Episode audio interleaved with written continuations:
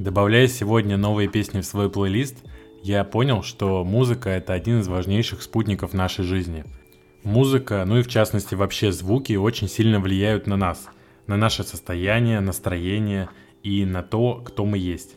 Здравствуйте, у микрофона снова Владимир Микрюков, и сегодня я хочу с вами поговорить о саундтреке нашей жизни. Насколько же на самом деле важно, что мы слушаем. А главное, что это влияние происходит неосознанно – то есть мы даже не замечаем, как мы можем меняться, и наше поведение может меняться на фоне какой-либо музыки. Так, например, маркетологи в торговых залах специально используют музыку, которая способствует увеличению количества покупок. Или, например, вы наверняка замечали, что в разных кафе совершенно бывает разная музыка, и это создает определенное настроение и впечатление от этого места.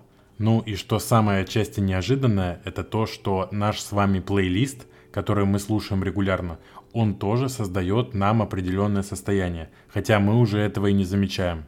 Итак, старые песни, которые у нас хранятся в этом плейлисте годами, могут нас очень легко вернуть и погрузить в те эмоции и те переживания, которые мы когда-то испытывали. Музыка, кстати, является одним из сильнейших якорей вообще в психологии. Ну и поэтому выбор музыки для плейлиста точно должен быть осознанный.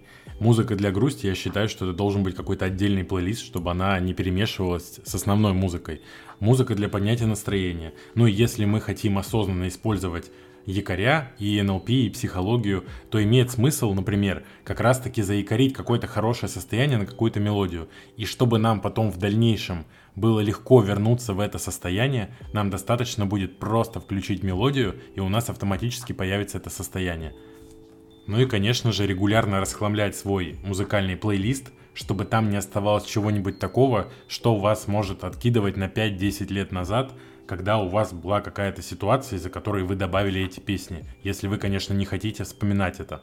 Ну и также заметил, что, например, полезно добавлять э, новые песни в этот плейлист, вообще убирать старые, полностью чистить весь и начинать заново. И получается, что это некоторый такой момент развития, эм, чисто подсознательно мозг все равно воспринимает это как новую ситуацию, что-то новое и вообще как движение вперед.